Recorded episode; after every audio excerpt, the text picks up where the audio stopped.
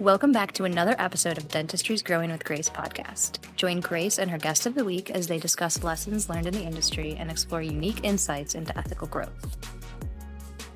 Hello, welcome back to Dentistry's Growing with Grace. I'm here with my friend Greg Schubert. Greg, thank you for joining me. Sure, Grace. Glad to be here today. Nice to meet you.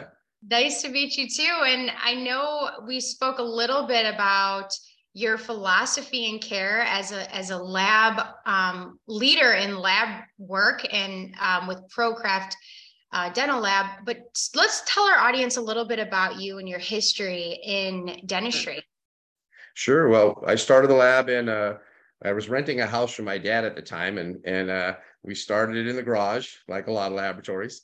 And that was in 1979. And um, you know, bringing us all the way up today uh, we are family owned and operated. My son's been, he's 30 now, and he's been working with me since he was 15.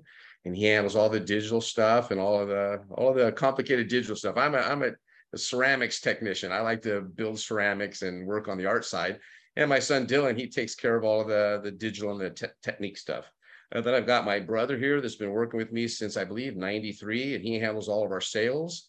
And then my two daughters, um, they help me with all the marketing stuff. Fortunately, I'm very fortunate that all my kids, I got four children and they all live right around here. They have homes in the neighborhood. And so we're all closely knit and uh, we're very much involved in the dental laboratory. They've grown up, they've grown up in the dental laboratory business. So, so uh, it's nice to have them involved in the business also. So we're definitely family owned and operated. Um, we don't offshore anything. Everything's done here in-house in the laboratory. Uh, we moved the building, the laboratory here to Murrieta, where we live in Murrieta, California. Um, and, and we moved into this building in 2005. It's state of the art. It's a beautiful facility. Uh, we did all the tenant improvements, so I, li- I like to make things just the way I want them. So, so the laboratory turned out well. Um, and yeah, we kind of we we we specialize in high-end aesthetic anteriors, um, complex implant cases like the all-on-four that we'll be talking about. Um, and we're full service, so we do a lot of precision partials and premium premium uh, removal products. So that's kind of a little bit about us. Um, oh, one other thing I'd add is uh, we come from the, or I come from the, the boutique boutique lab world, uh, where uh, you know it was very high price for back in that time. We were getting paid, uh, you know, extremely good money for a posterior, okay, or whatever whatever crown we're doing. But I found that um, um, there's not a lot of dentists that can afford that type of work uh, or patients for that matter.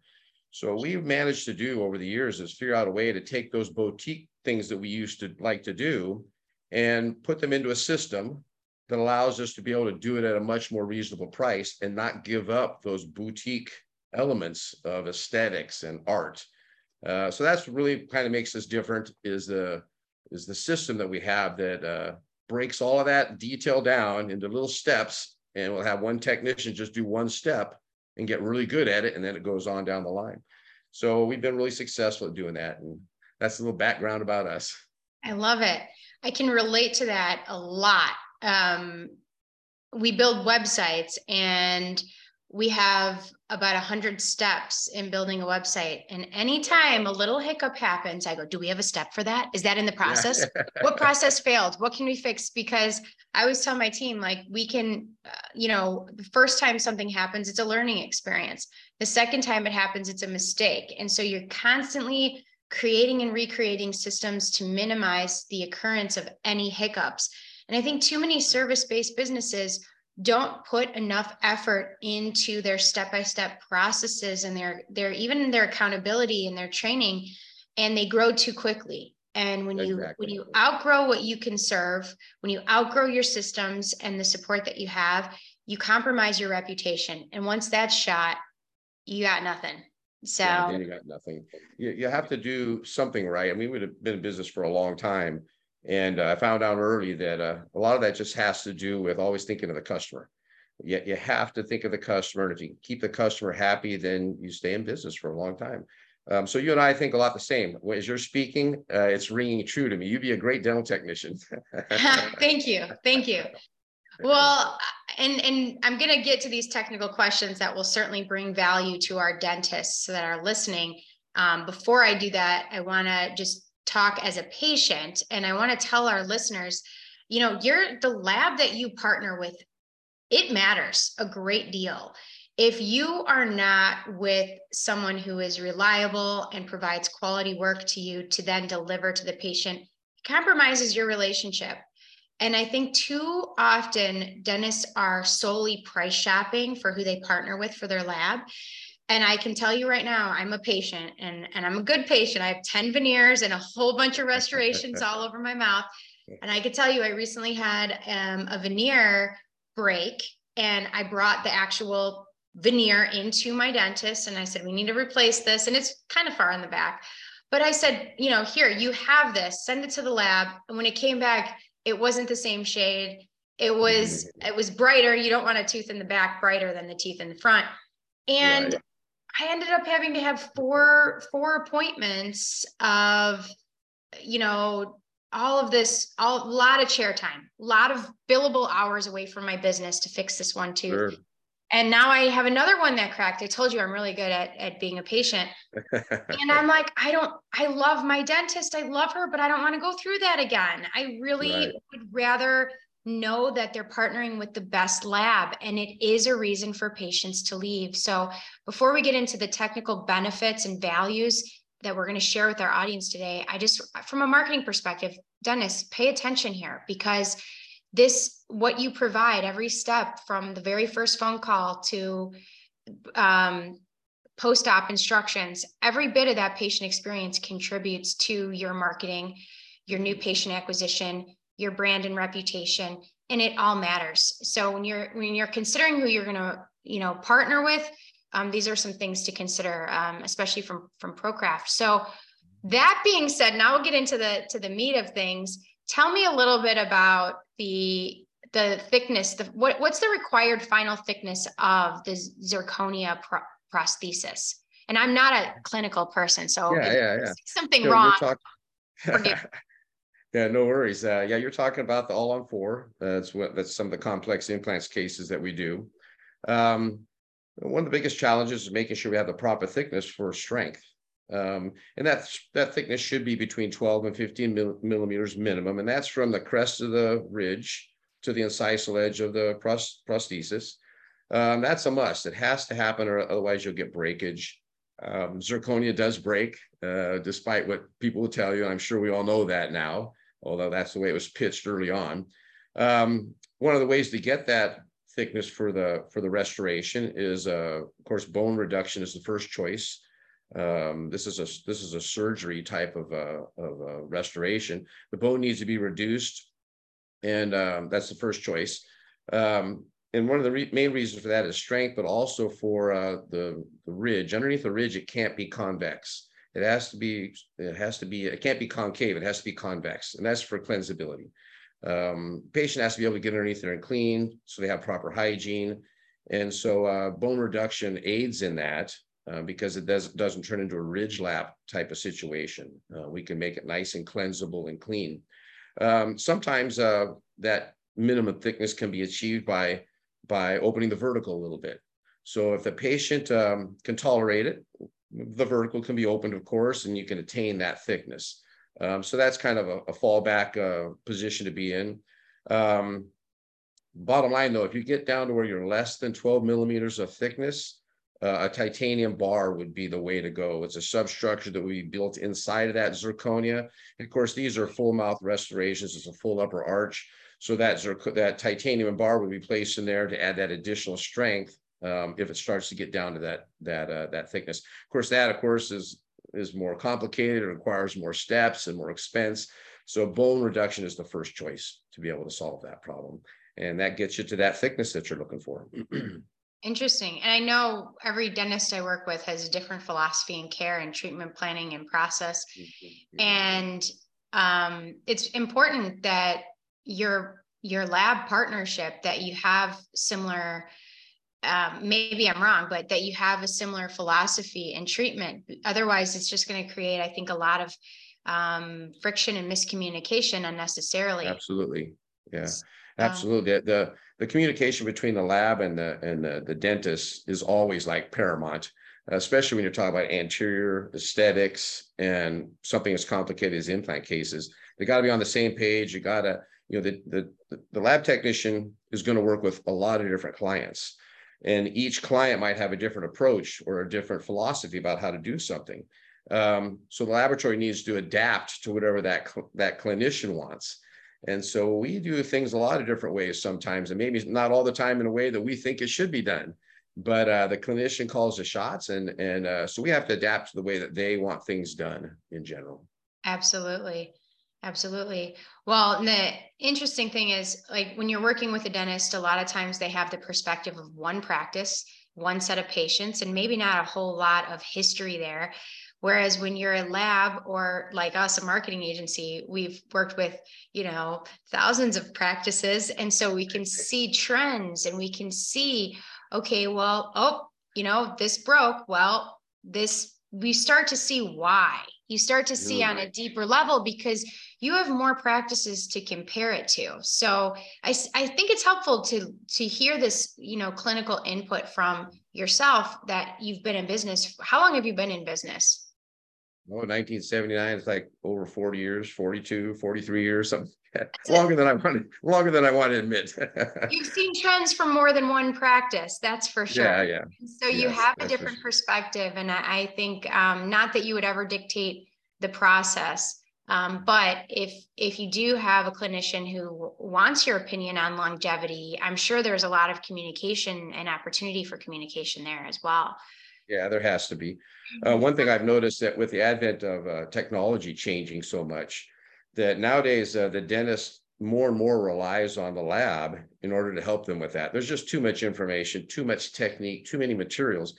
So it's up to the lab to step up. I mean, really, honestly, the, the dental lab uh, profession needs to step up, provide and fill in that gap for the dentist. If you're thinking about the patient as the ultimate customer here, uh, which is what it, who they are. It's, for us, of course, the, the clinician is our customer, but ultimately it's the patient. Um, so we'll try and move our, our clinicians in the direction that we think that they should go to serve the patient, because yeah. ultimately that's our that's our that's yeah. who we're really concerned about. Um, and, uh, and and that's just kind of our philosophy. So we work yeah. in that direction. I think sometimes, um, and I promise I'll get back to my technical questions, but mm-hmm. I think sometimes uh, doctors think that if they they take their time, that that's always a good thing.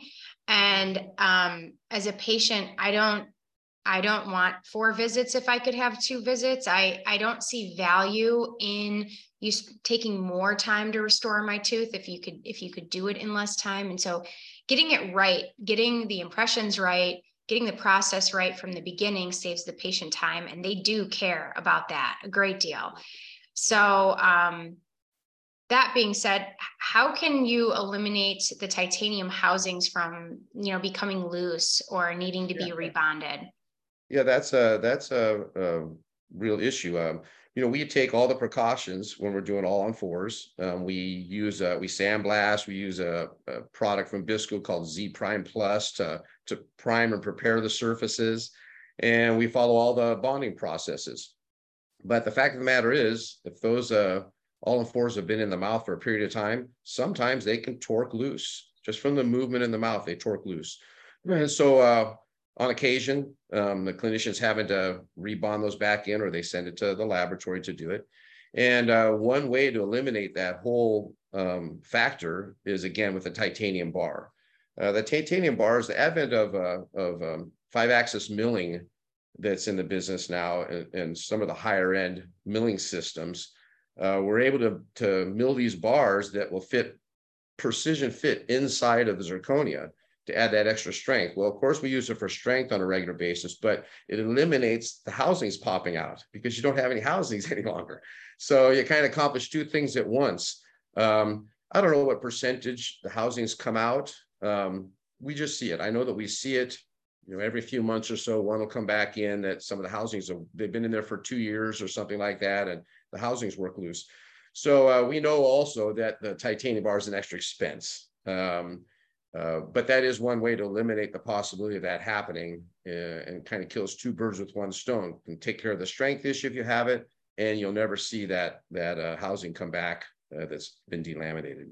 So that's and, one way we would do it. And listen, there might be a little bit more expense, but if I'm replacing my teeth mm-hmm. as a patient, I want the longest lasting, absolute best option. And Sure. most of the people who call me w- when they're looking to, you know, attract more implant um, patients and things of this Mhm. nature, I'm, I'm always teaching them you're either marketing to people who are looking for the cheapest or you're marketing to people who are looking for the best. Yeah. Don't don't don't you dare market yourself as the best and then provide the cheapest. It you you need to have brand consistency here. So I think along with that, I think that um, one thing that uh, the clinicians can consider, and it's kind of the the clients that we attract just by the nature of the beast, is um, they're you know they're interested in the reputation. They have a geographic area that they do business in, and the reputation is paramount in that area. Um, but oftentimes they'll send their posteriors to a less expensive lab, and their anteriors, which is what we specialize in, to a, a little bit more expensive lab. But uh, my opinion's always been that uh, when they go home and they had a bad experience with a posterior, they're going to complain just as much about it as if they had a bad experience with an anterior. So are they really uh, saving a few bucks uh, when you consider the reputation on that posterior? Uh, of course, we we like to do posteriors and we like to do more of them, but that is a trend that we see that uh, uh, posteriors are sometimes sent to labs that are offshore or less expensive labs, and and um, I don't think that it does um, uh, a justice to them if they're trying to uh, improve their reputation and maintain the reputation in their in their area. So, no, no, certainly not. Um, and I I do see this a lot in marketing that we use the best materials, the most la- like don't just say it. You have Yeah. to live your brand. Um, you mentioned about you know bone removal mhm. how much needs to be how do you know how much needs to be removed to Um, get that desired vertical Yeah, generally, it's going to be somewhere between 11 to 15 millimeters per arch to get that reduction that you need, generally speaking. Um, one way that the, that the clinician can, uh, can know that they're getting the proper bone reduction is, uh, a good lab is going to go ahead and make a, a duplicate denture or a immediate denture. And that the flange is going to be designed differently. It's going to be designed straight across. And it'll be designed at the proper thickness that, that that end prosthetic should be. And so they can put that in the mouth, and uh, this is during the surgery steps, and they can take a carbide or a diamond burr, and they'll go ahead and they'll trace into the bone or into the tissue a line right across where that measurement needs to be.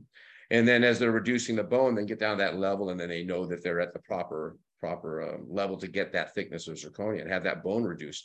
Uh, another way would be some labs will provide a, an acrylic jig that can be placed over the over the ridge and it's kind of like a reduction coping and the clinicians will know what that is and they can just prep the bone off even with that to get to that area.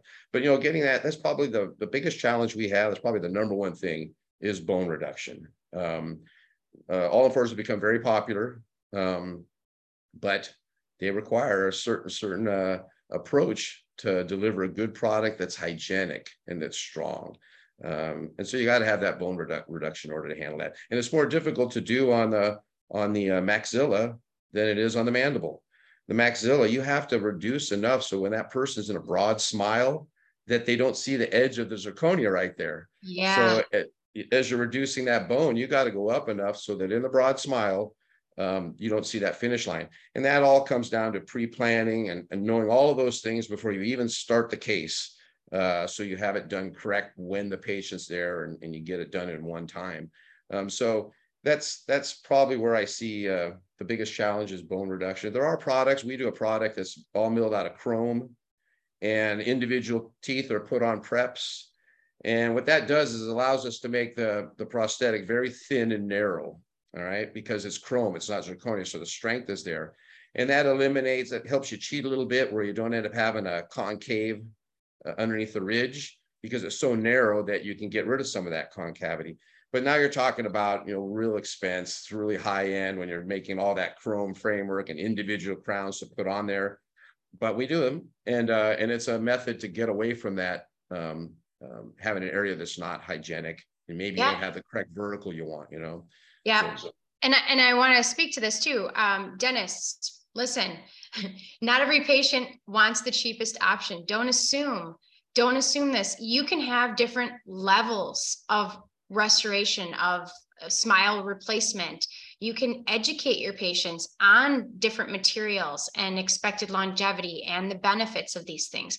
You can make it a system where you allow them to upgrade to something else. Um, and and they will appreciate the time that you spent in educating them not the time in the chair they don't want to be in the chair but the time that you spend educating them and giving them options they will feel like you're providing next level care. So don't don't write it off because it's a little more costly and don't make that decision for your patient because some patients like i said they want the best some want the cheapest and there's not always a whole lot in between. So uh, make sure you you consider who you're talking to and and who you're presenting treatment to.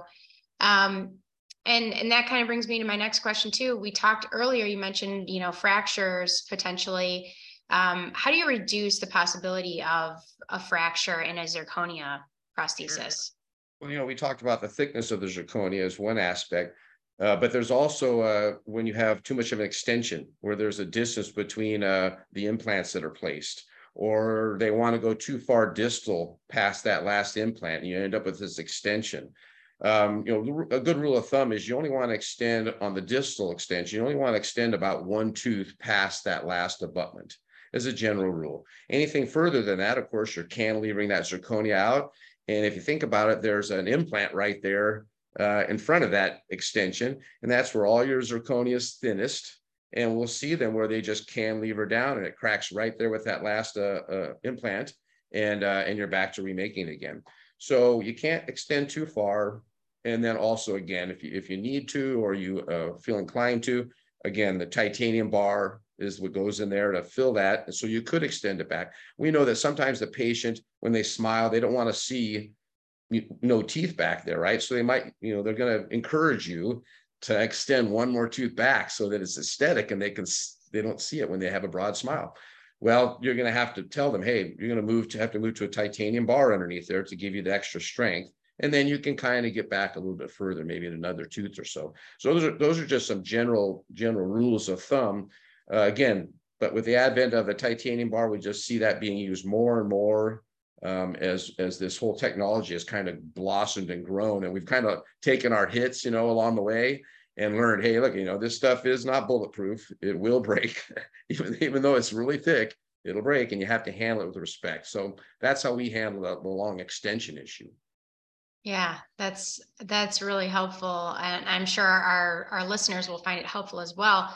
Um, I always think about these all on four, all on six, all on X, whatever it ends up being, and um, thinking about how challenging this must be, especially from a patient's perspective, because it's the only perspective I really have. And, and I think about the aesthetics of this, and you you sometimes see people with I see people out in the world that I can tell they have dentures, or I can tell they have a, a dental prosthesis of some kind, an all on X case, so how can we make sure that with each patient that these all on X cases are are customized to them? Right. Sure. Yeah, that's kind of a um, a two part question in that in that sometimes it's not the clinician's fault or the laboratory's fault it's the patient's fault you know they want these perfectly straight teeth and they want them all to be a, a bleach shade uh, and in my opinion that looks like a denture uh, um, so it just kind of depends on the patient. There's a way to approach things where if the dentist is um, doing the wax try-in, for example, on these all on four cases, they can encourage the patient to kind of move some teeth a certain way. Nothing drastic, but just something that's nice and subtle that uh, that lends that natural appearance to them. Um, and luckily, uh, as opposed to with a denture where you really only have a tooth that is all the same shade, with uh, all on fours, we can we can subtly change the shade throughout the tooth so that the gingival area is a little bit different color than the incisal, for example. And then you got embrasure areas that you can put slightly shading in. Nothing that's that's offensive, but when you look at it, you wonder, okay, is that a real tooth or is that a or is that a, a prosthetic? You know what I mean? So that's kind of the, the magic of dental technicians is we go in there and trying to figure out, well, how do we make this thing so that the patient likes it, but um, it doesn't look like it's a, a fake, a fake uh, anterior bridge or whatever it is that we're doing. Um, and I think we do a good job doing that, but you have to have a clinician that's that's uh, interested in kind of educating the patient sometimes and letting them know, hey, look, you know, you got two ways to go here. And then ultimately the patient makes the decision and, and we do our very best to, to make them look like natural teeth, regardless. Absolutely. And one, one last one last thing I'd add, add on that that I almost forgot is um, is uh, photos we're big on photos. Uh, that's how we can personalize it to the individual patient. Uh, we need to see their face. And so we need to have like a full face photo of them in a broad smile.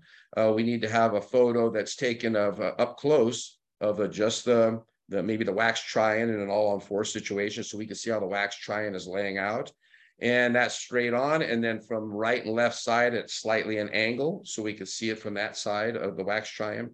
Uh, and then the last photo would be like totally on the side. So we could see the, the overjet of the, of the maxilla and the mandible. So we can kind of see how that looks in the patient's mouth. Uh, photos, man, if there's one skill that uh, the dentist can learn, it's, it's easy nowadays because we have all this technology, is to send the laboratory really good quality photos. Um, and then that helps us. We can see the patient we could see how their nose might move to one side or when they smile how much gum is showing or how much is not showing uh it's if, like they say picture says a thousand words right yeah and that's the artistic side of what you yeah. do and why you want to partner with a lab that takes interest in that end result just like you do mm-hmm. and um, I, I just think there's such an incredible benefit in finding the right lab to partner with and learning how to work together learning how to communicate and making sure that that it's as seamless as possible for the patient because at the end of the day that's your reputation on the line so um, greg thank you so much for being here with me today if one of our listening dentists wants to learn more about your lab how can they get in touch with you uh, they can just call me direct at 877-484-3522, or they can email us at uh, info at pro-craft, C-R-A-F-T dot com. Um, got a great team of people here, and kind of our motto is uh, we don't make crowns, we make teeth. and, and as a marketing nerd, I absolutely love that. I really do. So, to our audience, thank you for listening. Join our Facebook group, Dentistry is Growing with Grace. Follow us on YouTube, where we post our full episodes. And I look forward to seeing you next time, where we'll share more great information. Thank you, Greg. Nice meeting everybody. Have a good day.